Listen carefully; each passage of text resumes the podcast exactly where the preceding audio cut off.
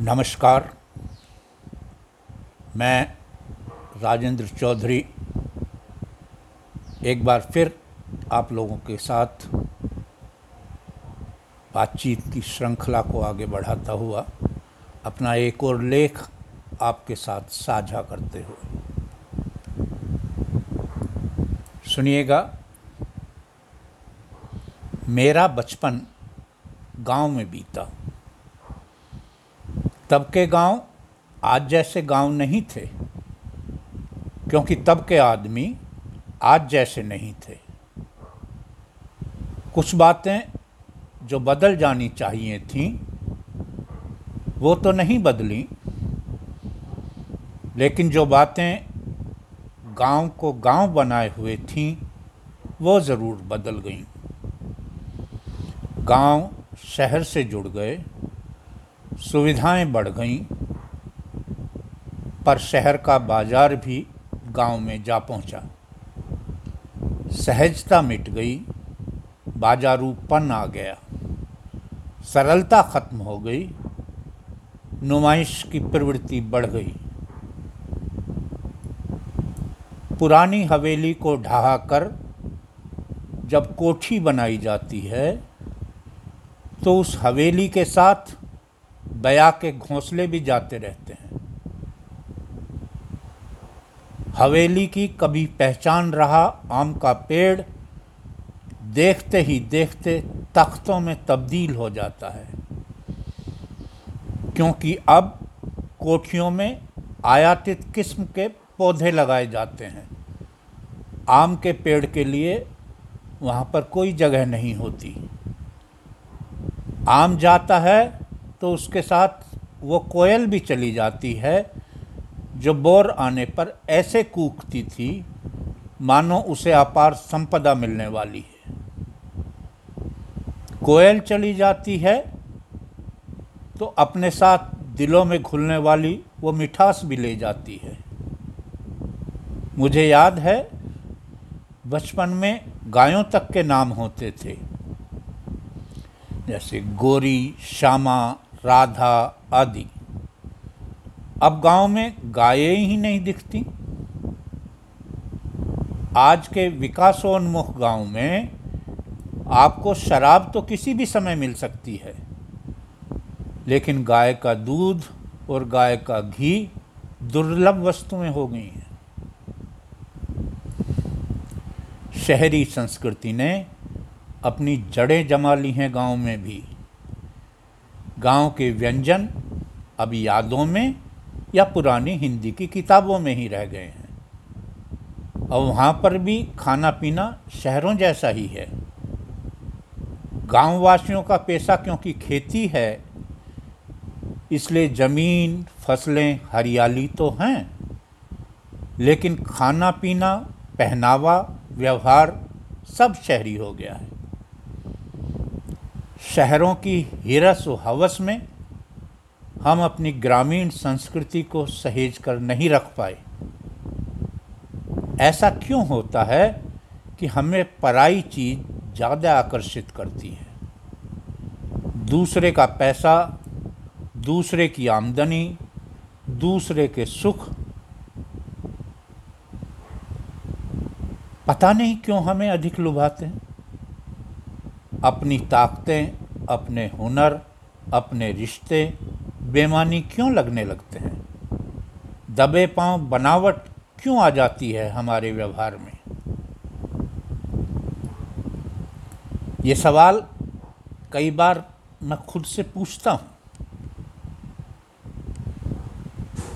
मैं क्योंकि गाँव में पला हूँ, इसलिए मुझे पुरानी कहावतें अक्सर याद आ जाती हैं। मैंने एक बार अम्मा से पूछा था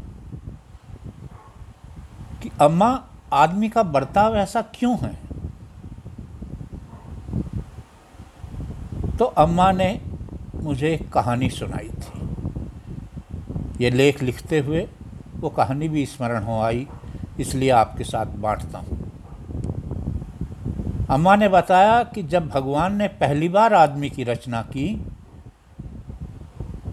तो उसे अपनी उस कृति को देखकर बहुत प्रसन्नता हुई। भगवान के पास जो भी हुनर था, उन्होंने वो सब अपनी उस कृति में उड़ेल दिया।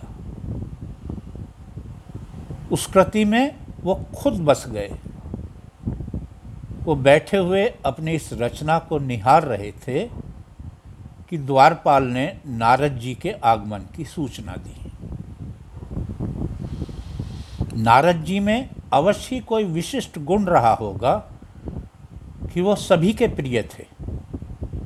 देवी, देवताओं और राक्षसों के भी। मुझे हालाँकि आज तक उनकी भूमिकाएँ समझ नहीं आईं, लेकिन नारद पुराण के बजाय वापस अम्मा की कहानी पर लौटते हैं। भगवान जी ने द्वारपाल से नारद जी को ससम्मान उनके पास भेजने के लिए कहा। नारद जी पहुँचे। तो उस कृति को देखकर दंग रह गए। भगवान बोले, नारद, मेरे पास जो भी था, वो सब मैंने अपनी इस कृति में डाल दिया है। यह मेरा ही प्रतिरूप है। अब मैं इसे पृथ्वी लोक पर भेज दूँगा। ताकि वहाँ पर मेरी बस्ती बस सके। अब नारद तो नारद ठहरे। भगवान से बोले कि आपकी रचना तो अद्वितीय है प्रभु, लेकिन इसे ऐसे ही पृथ्वी पर ना भेजें। इसमें बहुत बड़ा खतरा है। भगवान ने जिज्ञासावश पूछा कि कैसा खतरा? नारद बोले भगवान क्षमा करें, यह आपका प्रतिरूप है। लेकिन पृथ्वी पर जाकर अगर इसे अभिमान हो गया कि मैं सर्वोत्तम हूँ, मेरे अंदर सारे ईश्वरीय गुण हैं तो क्या होगा? यह आदमी आपकी पूरी व्यवस्था के लिए चुनौती बन जाएगा। भगवान पल भर के लिए सोच में पड़ गए। और बोले कि नारद, बात तो आपकी सही है, लेकिन मैं अपनी इतनी मेहनत से तैयार की गई इस कृति को नष्ट नहीं करना चाहता। नारद बोले, नष्ट करने की आवश्यकता नहीं है प्रभु, बस इसकी आँखों में थोड़ा बदलाव कर दीजिए, इसकी आँखों को बाह्यमुखी बना दीजिए। ये स्वभावतः आप बाहर की ओर देखें, बस इतना सुधार कर दीजिए। भगवान बोले कि ठीक है, लेकिन उससे क्या फ़र्क पड़ेगा? नारद बोले कि बाह्यमुखी होने पर यह बाहर देखता रहेगा, और इसे अपने अंदर विराजमान भगवान को देखने की फुर्सत ही नहीं मिलेगी। इसे ये पता ही नहीं चलेगा कि आप खुद इसके अंदर मौजूद हैं। भगवान ने ऐसा ही कर दिया। आदमी की आँखें बाह्य मुखी बना दी। वह अपने अंदर झांकता ही नहीं। अगर कभी भगवान की याद भी आए तो उसे इधर उधर ढूंढता रहता। भगवान आदमी के अंदर बैठे, अपनी लीला देखते रहते। हैं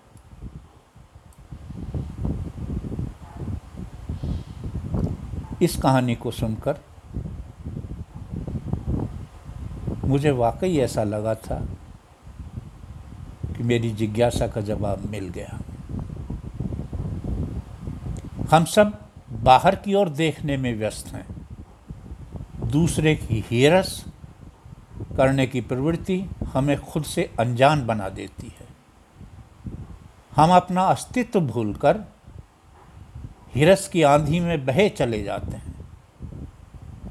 ना तो हम दूसरों के जैसा बन पाते हैं और ना ही खुद को सहेज कर रख पाते हैं। आँखें बंद करके सिर्फ़ सोया ही नहीं जाता। खुद में झांकने के लिए भी आँखें बंद करनी पड़ती हैं।